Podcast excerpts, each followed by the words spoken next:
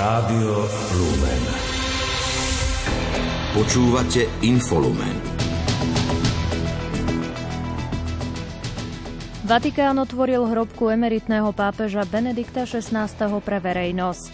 SAS ani hlas SD ešte nepovedali, či postavia kandidáta na prezidenta.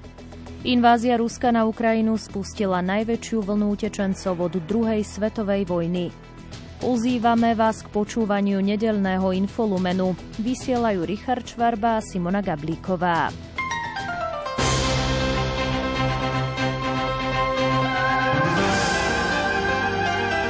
Z.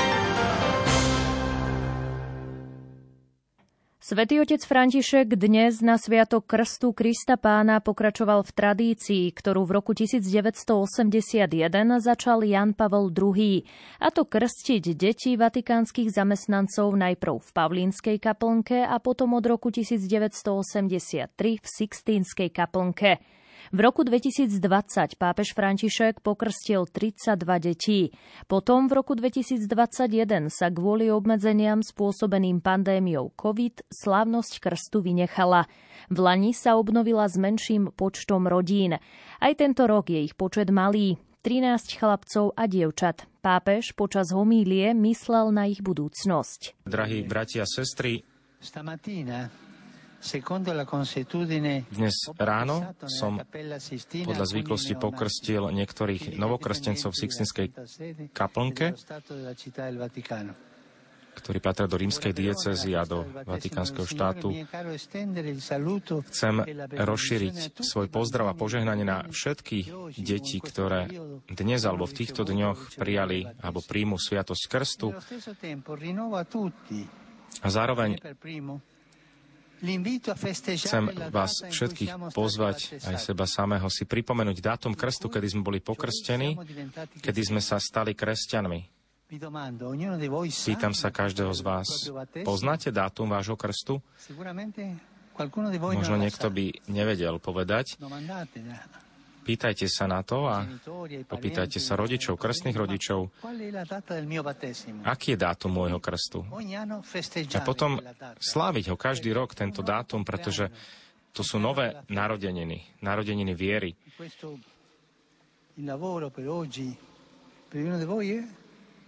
Preto úloha dnes by mohla byť zistiť, aký bol dátum nášho krstu, aby sme mohli sláviť.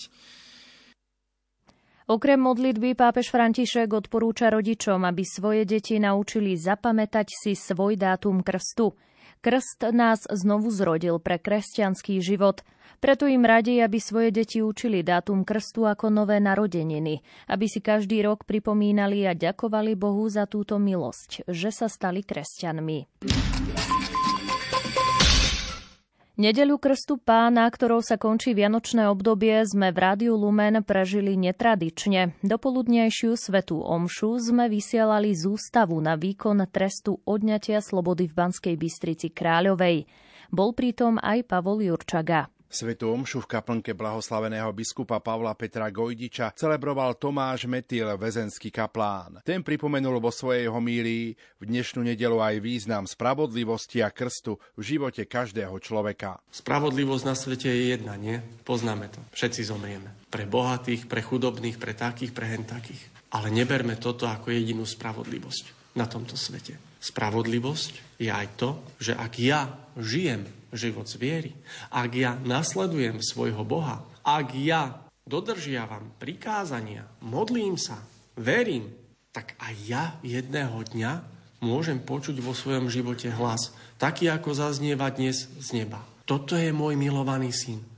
Jeho nasledujte, jeho počúvajte. Práve v týchto myšlienkach aj my dnes zaujímime svoju pozornosť na nášho spasiteľa Ježiša Krista. Na nášho pána, ktorý sa zjavuje, ktorý sa necháva pokrstiť, ktorý sa podrobuje ako Boh a ktorý nám zároveň ukazuje cestu, že niekedy aj v tichu, aj v pokore srdca človek toho dosiahne viac ako húkaním a kričaním a všelijakým možným násilím. Tak ozaj, aj my tento dnešný deň prosme dobrotivého Krista, aby sme poznali to, čo je spravodlivé a zároveň, aby sme podľa tejto Božej spravodlivosti aj žili vo svojom živote. Rádio Lumen, ktoré si v tomto roku pripomenie 30. výročie svojej existencie, poprvýkrát v histórii vysielalo Svetu Omšu spoza múrov väznice a týmto prenosom chcelo poukázať na veľkú službu väzenských duchovných v našich väzniciach. Po výzve pápežských misijných diel prítať sa ku koledníkom do koledníckej akcie sa zapojilo niekoľko farností, v ktorých doteraz koledovanie nebolo. Misijné zrnká sa pridávali ku koledníkom Dobrej noviny a do tretieho ročníka Trojkráľovej súťaže sa zapojilo 42 koledníckých skupiniek z celého Slovenska. Na účet PMD prišla doteraz finančná podpora pre koledníkov vo výške takmer 23 tisíc eur. Pápežské misijné diela sa snažili aj takýmto spôsobom pomôcť projektom v Afrike. Celá suma bola prevedená na účet Dobrej noviny, ktorá bude už 28 krát prerozdeľovať vyzbieranú sumu na podporu rozvojových a misijných projektov. PMD vyjadrujú vďačnosť všetkým, ktorí majú pre koledníkov otvorené srdce. Spišská katolícka charita sa v uplynulom roku aktívne zapojila do pomoci Ukrajine. Okrem pomoci presídlencom podáva pomocnú ruku aj priamo na Ukrajine. V Užhorode zriadila pekáreň, aby obyvatelia Zakarpacka neboli závislí len od darovaných potravín. Do Charkova doručili tisícku balíčkov so sladkosťami pre deti. Charita má u našich východných susedov pracovníčku, ktorá koordinuje spoluprácu s ukrajinskými charitami. Zistuje ich potreby, kam nasmerovať humanitárnu pomoc zo Slovenska. Ďalšie podrobnosti má Mária Čigášová. Ako uviedol riaditeľ Spiskej katolíckej charity Pavol Vilček, vo svojej pomoci sa zameriavajú na to, čo konkrétne potrebuje ukrajinská strana. S prechodom hraníc nie sú problémy. V začiatku, keď sme vezli napríklad nejaké cenejšie lieky a tak ďalej, tak dokonca ukrajinská strana nám zabezpečila policajný doprovod. Samozrejme boli tu napríklad lieky, ktoré museli byť chladené a tak ďalej, čiže aj museli sa rýchlo previesť Kiev, Dnipro a neviem, kde všade čo vodili Vinica, takže tým tým pádom sme išli dokonca s policajným doprovodom. Ako ďalej uviedol Pavol Vilček, Charita okrem toho, že priváža na Ukrajinu kamióny humanitárnej pomoci, usiluje sa povzbudiť a postaviť na nohy samotných Ukrajincov, aby si dokázali pomáhať navzájom. Obdivujem obetavosť týchto ľudí, pretože keď som sa s nimi bavil, prišiel som po obedenie okolo 5. 6. tak už akorát prvý chlebík vyberali, že vlastne celé dni a noci sú pripravení ako náhle je elektrina. To sú aj utečenci z východu Ukrajiny tiny. Tu do Zakarpatia, tak e, či je to v noci, či cez deň, či je to piatok, sviatok, keď proste hneď vybehnú, hneď začnú piesť a pečú dovtedy, dokedy môžu, kým zase tá elektrina nevypadne. Charita nosí na Ukrajine humanitárnu pomoc aj do rómskych osád. Tamojší Rómovia zase na oplátku pomáhajú so zváraním plechov, z ktorých sa vyrábajú malé piecky pre obyvateľov na východe Ukrajiny. Úspešný rok má za sebou spiska katolícka Charita aj na Slovensku. V roku 2022 sa jej podarilo získať o 10% viac podpory pre svoje slovenské aktivity ako rok predtým. Tlačové stredisko Svetej stolice oznámilo, že hrob emeritného pápeža Benedikta XVI. bude pre verejnosť otvorený od nedele 8. januára od 9. hodiny. Trojitá rakva z cyprusového, zinkového a dubového dreva s telom emeritného pápeža bola 5. januára po pohrebných obradoch, ktorým predsedal pápež František, uložená do krypty Vatikánskej baziliky. V hrobke sa nachádzali aj pozostatky Jana Pavla II., ktoré boli po jeho blahorečení v roku 2011 prenesené do kaplnky svätého Šebastiána. Veriaci a pútnici tak budú mať od dnes prístup do veľkej krypty Baziliky svätého Petra, kde sa nachádzajú hroby pápežov. Domáce spravodajstvo. Opozičné strany SAS a hlas SD zatiaľ neavizujú kandidáta na prezidenta. Prezidentské voľby sa majú konať na jar 2024. Prezidentka Zuzana Čaputová ešte neoznámila, či sa bude znovu uchádzať o post hlavy štátu. Hovorí šéf SAS Richard Sulík. Zatiaľ nemáme takéhoto kandidáta, keďže prezidentské voľby budú až o 15 mesiacov. Budú vlastne mesiac po riadnych voľbách. Nemáme prezidentského kandidáta, ani ho nemusíme mať. V roku 2019 podporovala SAS Roberta Mistríka, ktorý sa kandidatúry vzdal v prospech Čaputovej. A ja vám teraz neviem povedať, či si vybereme niekoho, koho budeme podporovať, alebo či postavíme nášho vlastného kandidáta, o tom budú naše stranické e, orgány ešte rozhodovať. Na kongrese budeme o tom diskutovať v Republikovej rade a tak ďalej.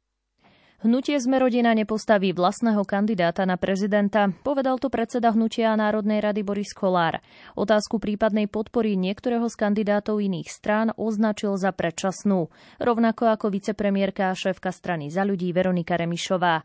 Obaja chcú počkať na mená kandidátov. Líder mimo parlamentného hlasu SD Peter Pellegrini tvrdí, že prezidentské voľby ešte nie sú témou dňa. Krátko z domova. Dočasne poverený premiér Eduard Heger sa pokusí o to, aby Slovensko tento rok predčasné voľby nečakali. Uviedol to v diskusnej relácii RTVS o 5 minút 12. Podľa neho je nezmyslom vystaviť krajinu v tomto čase takémuto riziku. Úradnícka vláda by v aktuálnej situácii nebola správnym riešením. V Národnej rade by nemusela získať dôveru a Slovenská republika by bola v rovnakej situácii, ako je dnes. V diskusnej relácii televízie Markíza sa na tom zhodli podpredseda hlasu a nezaradený poslanec Richard Raši s vicepremiérkou a predsedničkou strany za ľudí Verenikou Remišovou. Hlas trvá na predčasných voľbách. Remišová počiarkla potrebu pokračovať v začatých reformách, čo podľa nej neurobí žiadna iná vláda. Slovensko potrebuje v tomto roku silnú a stabilnú vládu. Zhodli sa na tom predseda Národnej rady a líder Zmerodina Boris Kolár s expremiérom a lídrom Smeru Robertom Ficom v dnešnej diskusnej relácii teatri. Obaja hovoria o predčasných voľbách. Kolár zatiaľ nevie o žiadnej novej 76, teda väčšine v parlamente. Vysoké zálohové faktúry za energie, ktoré ľudia dostali od dodávateľov, nie sú poctivé a férové. Uviedol to premiér Eduard Heger s tým, že dohliadne na to, aby ministerstvo hospodárstva v priebehu januára zabezpečilo, že ľudia budú za energie platiť zastropované ceny. Predseda súdnej rady Jan Mazák volá po systematickej príprave kandidátov do štruktúr európskych súdov. Reagoval tým na skutočnosť, že Slovensko malo v minulosti problém obsadiť sudcovské pozície na Všeobecnom súde Európskej únie. Celoslovenská zaočkovanosť pri niektorých ochoreniach, proti ktorým sa povinne očkuje, klesla z 99 na asi 95% Pre TASR to uviedol hlavný hygienik Jan Mikas. Pripomína rodičom, aby dali svoje deti zaočkovať proti ochoreniam v rámci pravidelného povinného očkovania. Je stále veľmi dôležité, aby rodičia svojich detí nezabúdali alebo dávali naozaj veľký dôraz na to, aby dali svoje deti zaočkovať proti tým očkovaniam, ktoré sú v detskom veku povinné, proti tým desiatým ochoreniam, nakoľko môže sa stať, že ak veľa ľudí odmietne zaočkovať svoje deti v určitom regióne, určitej tzv. imunologickej kapse, tak tam potom môže vzniknúť epidémia. Hlavný hygienik poukázal, že celoštátna chrypková epidémia v tejto sezóne vypukla ešte pred vianočnými prázdninami, zatiaľ čo väčšinou býva na prelome januára a februára. Silnejšia aktivita chrípky je podľa neho okrem iného dôsledkom uvoľnenia pandemických opatrení či relatívne nízkej zaočkovanosti. Slovensko v Lani čelilo 222 mimoriadným udalostiam a 102 krát vyhlásilo mimoriadnú situáciu. Najviac mimoriadných udalostí bolo v Žilinskom a Prešovskom kraji. Počet mimoriadných udalostí v porovnaní s rokom 2021, keď ich zaznamenali 400, klesol. Avšak nie v náročnosti. Dočasne poverený minister vnútra Roman Mikulec poďakoval všetkým, ktorí chránia životy, zdravie a majetok ľudí. Hasičom, policajtom, zdravotníkom vojakom aj ďalším zložkám integrovaného záchranného systému. Pokračuje hovorkyňa rezortu Zuzana Eliášová. Najčastejším dôvodom vyhlásenia mimoriadnej situácie v roku 2022 boli snehové kalamity, tiež nedostatok pitnej vody, požiar veľkého rozsahu, havárijný stav mosta, zosuvy pôdy, veterná smršť či únik nebezpečnej látky. Mimoriadná situácia je obdobie ohrozenia alebo obdobie pôsobenia následkov mimoriadnej udalosti na život, zdravie alebo majetok. Nie pri každej mimoriadnej udalosti sa vyhlasuje aj mimoriadná situácia. Rezort vnútra tiež zdôraznil, že najviac mimoriadných udalostí spôsobili v Lani povodne. Tvoria 20% z ich celkového počtu. Ďalej snehová kalamita podielom 15%, únik nebezpečnej látky 14%, nedostatok pitnej vody 10%, požiare veľkého rozsahu 10%, ďalších 8% z celkového počtu boli poplašné správy, nahlásenie výbušného systému 7% nález neznámej látky, 3% havarijný stav mosta a 2% veterná smršť a rovnako 2% predstavujú dopravné nehody. Medzi iné mimoriadne situácie sa radia prílev cudzincov na územie Slovenskej republiky, znečistenie vody, prerušenie zásobovania pitnou vodou, havarijný stav na plynovode a zrútenia časti bytových domov. Správy zo sveta.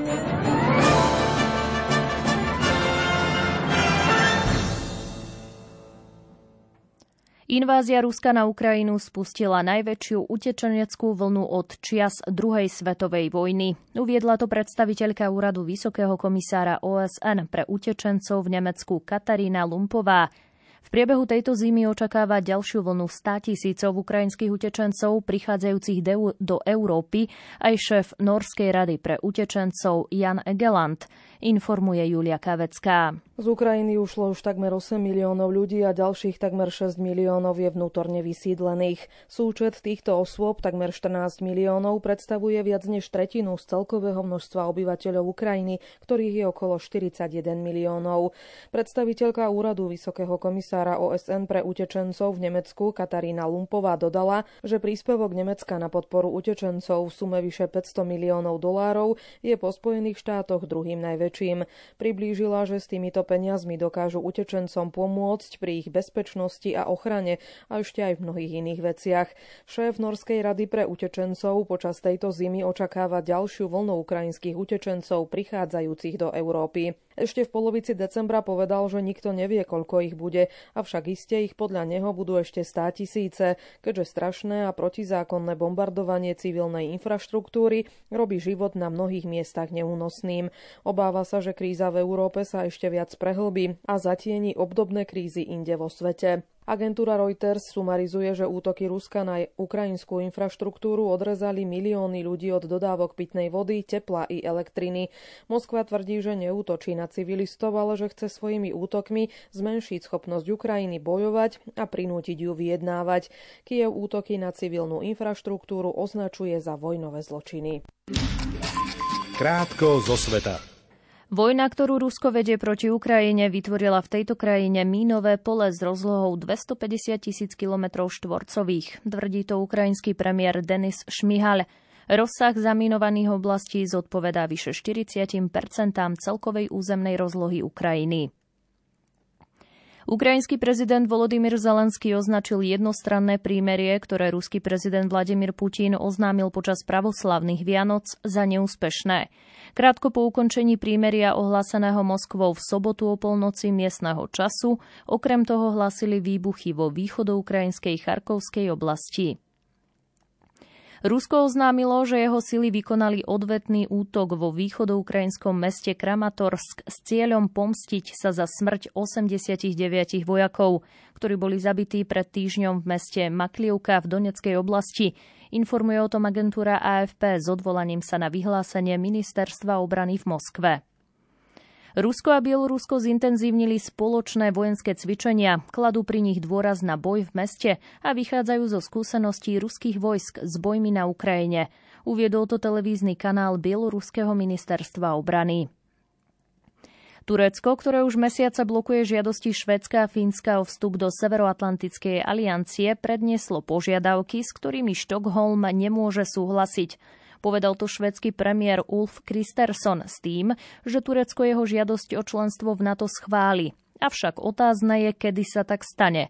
Fínsky minister zahraničných vecí Pekka Havisto povedal, že jeho krajina vstúpi do NATO v rovnakom čase ako Švédsko. Vojenská mierová misia NATO v Kosove odmietla požiadavku srbskej vlády o povolenie vstúpiť s približne tisíc príslušníkmi srbskej polície ozbrojených síl do Kosova. Belehrad to požiadal v súvislosti s nedávnym napätím medzi týmito dvoma balkánskymi krajinami. Uviedol to srbský prezident Aleksandar Vučič. Čína po takmer troch rokoch znovu otvorila svoje hranice. Mesiac po ukončení prísnej politiky tzv. nulového covidu cestovalo dnes cez hraničné priechody do Čínskej ľudovej republiky niekoľko desaťtisíc obyvateľov Hongkongu. Kaliforniu zasiahla ďalšia búrka, bez elektriny ostalo viac ako 300 tisíc odberateľov. Podľa meteorologov Kaliforniu budúci týždeň čaká séria búrok, ktoré by mohli spôsobiť zvýšenie hladiny riek, záplavy a zosuvy pôdy. Tá je už teraz podmáčaná vytrvalými dažďami.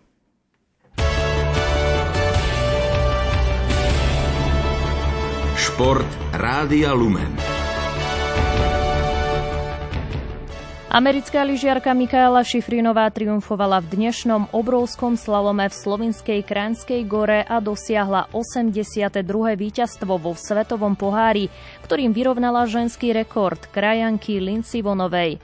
Zároveň si upevnila vedúce postavenie v celkovom poradí SP. Druhá talianka Fedrika Brignoneová stratila na víťazku 77 stotín. Tretia skončila švajčiarka Lara Gutová-Berámiová. Slovenka Petra Vlhová skončila na štvrtom mieste. Od pódia ju delila iba desatina. To prvé kolo mi nesadlo, ako bolo postavené, takže čím to je? Nebudem sa snažiť nejako to rozeberať hlboko. Nesadlo mi, ale samozrejme viem, kde mám nejaké rezervy, takže budem sa snažiť to odstrániť. Víkend eh, hodnotím dobre, vždy to môže byť lepšie samozrejme, ale aj horšie, takže tretie, štvrté miesto je, je dobré. 27-ročná lyžiarka si v slovinskom stredisku pripísala na konto 110 bodov za 3. a 4. miesto. Tým slovenskej lyžiarky sa ešte dnes presunul do rakúskeho Flachau, kde je v útorok na programe nočný slalom. Na ten sa slovenská reprezentantka teší. Potrebujem si trošku oddychnúť, takže sa teším, že zajtra máme voľno a že to nie je hneď zajtra, takže bude to večer, bude to trošku náročnejšie, ale samozrejme Flachau je Flachau a uvidíme, že ako to dopadne.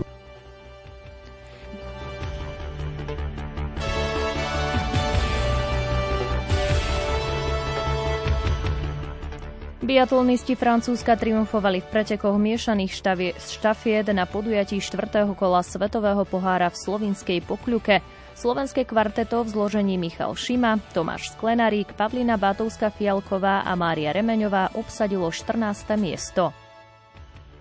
Biatlonisti Norska triumfovali v mixe dvojíc na podujatí Svetového pohára v slovinskej pokľuke, druhí boli Francúzi a tretí boli Švajčiari. Slovenské duo Damian Cesnek a Zuzana Remeňová obsadilo 19. priečku. Slovenskí reprezentanti museli 10 krát dobíjať a Zuzana Remeňová absolvovať aj trestné kolo. Biatlonisti Norska triumfovali v dnešnej miešanej štafete na 4x7,5 km na podujatí pohára Ibu v Osrbli. Zdolali tak druhých reprezentantov Nemecka. Na treťom mieste finišovali Švédi.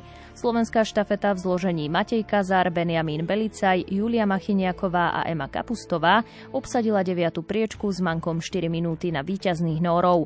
V pretekoch nemuseli Slováci absolvovať žiadne trestné kolo, na mali iba 5 dobíjaní najmenej spomedzi všetkých takich teamov.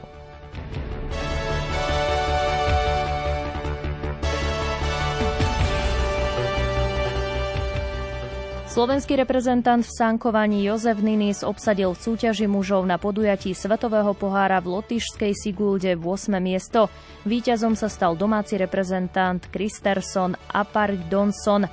Ďalší Slovák Jozef Hušla skončil na 20. priečke. Marian Skupek bol hneď za ním na 21. mieste. Slovenské bobistky Viktoria Černianská a Lucia Mokrášová obsadili v súťaži dvojbobov na podujatí Svetového pohára v nemeckom Winterbergu 14. priečku. Na víťazné Nemky stratili v súčte dvoch jazd takmer 3 sekundy. A ďalšie dve miesta na pódiu patrili nemeckým posádkam. Štartovalo dokopy 16 dvojíc.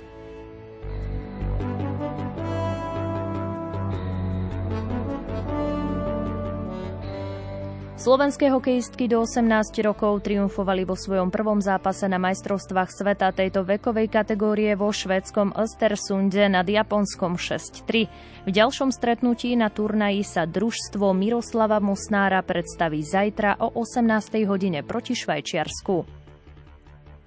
Hokejisti Montrealu Canadiens v zostave aj s útočníkom Jurajom Slavkovským ukončili 7 zápasovú sériu prehier v NHL. V noci na dnes zdolali doma St. Louis 5-4. Zo Slovákov sa na ľade predstavil ešte útočník Tomáš Tatar pri víťazstve New Jersey nad New Yorkom Rangers 4-3 po predložení. No ani on sa do kanadského bodovania nezapísal. Slovenský hokejový obranca Martin Gernát zaznamenal v zápase Švajčiarskej ligy dve asistencie.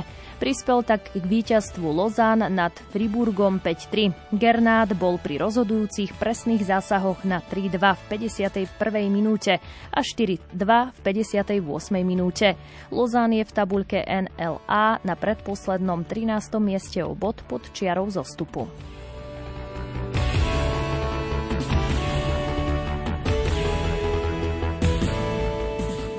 Futbalisti anglického Newcastle United vypadli v treťom kole FA Cupu. Prehre 1-2 s treťoligovým Sheffieldom Wednesday nezabránil ani slovenský reprezentačný brankár Martin Dúbravka, ktorý sa postavil medzi tri žrde prvýkrát po návrate z hostovania v Manchester United. Straky sú šiestý tým z Premier League, ktorý nepostúpil ďalej v tejto fáze prestížného pohára. Futbalisti Villarealu zdolali v 16. kole španielskej La Ligy na domácom ihrisku Real Madrid 2-1. Bielý balet nevyužil zakopnutie prvej Barcelony a možnosť dostať sa v neúplnej tabuľke na čelo. Futbalisti Interu Miláno remizovali v zápase 17. kola talianskej série A na ihrisku Monzi 2-2. V zostave hostí odohral celé stretnutie Milan Škriniar s kapitánskou páskou na ruke.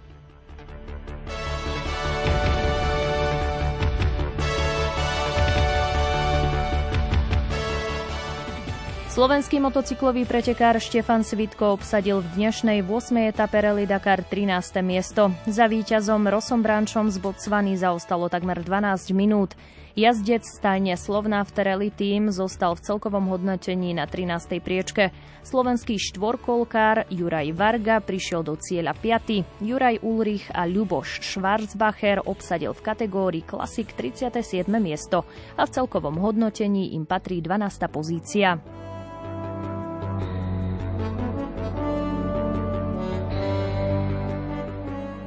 Slovenská tenistka Kristýna Kučová neúspela vo finále kvalifikácie turnaja v austrálskom Hobarde. Nad jej sily bola belgičanka Marina Zanevská, ktorej podľahla 4-6 na 6.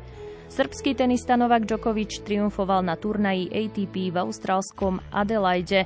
Najvyššie nasadený hráč zdolal vo finále nenasadeného Američana Sebastiana Kordu 6-7, 7-6, 6-4. Djokovic vybojoval 92. titul na okruhu ATP. V Austrálii neprehral už 34 duelov. V sérii a vo finále turnajov nezaváhal 5 krát za sebou. Počasie Na záver pridáva predpoveď počasia Peter Jurčovič. Zrastku účinnosť očakávam hlavne zajtra Máme totiž e, Európu rozdelenú tak, že vo východnej Euró- polovici Európy je tlaková výš a v západnej polovici Európy je tlaková níž. A medzi nimi je silné južné prúdenie, preto aj ten, e, ten lomnický štít už na to reaguje. A v tomto južnom prúdení e, sa bude približovať studený front. To znamená, že zasiahne zrážkami postupne aj naše územie. Zatiaľ je kde si v Nemecku, ani v Čechách nemajú ešte zrážky, aj keď tam je tiež toľko oblačnosti ako u nás a teplota až do 6 stupňov. Ale zajtra treba rátať s dažďom, pri tých teplotách, čo máme, pretože ráno by mala byť teplota stále nad nulou, ani v horských oblastiach to už pod nulu nepôjde a potom cez deň maximálne 4 až 8, no prípadne na juhu ešte tak o stupeň teplejšie. Aj ten vietor bude stále fúkať a stále teda väčšinou by mal byť južný vietor, aj na horách silný vetrisko by to mal byť. No a teplota, ako som povedal, maximálne asi tak 8-9 stupňov, ale v daždi. A to znamená, že pred, predpokladám, že by to mohlo dať až na niektorých miestach aj viac ako 10 mm. Je dosť nepríjemný dážď, ktorý sa takto na nás chystá. Infolumen dnes pripravili a vysielali technik Richard Čvarba a Simona Gablíková. Tešíme sa na vás opäť zajtra.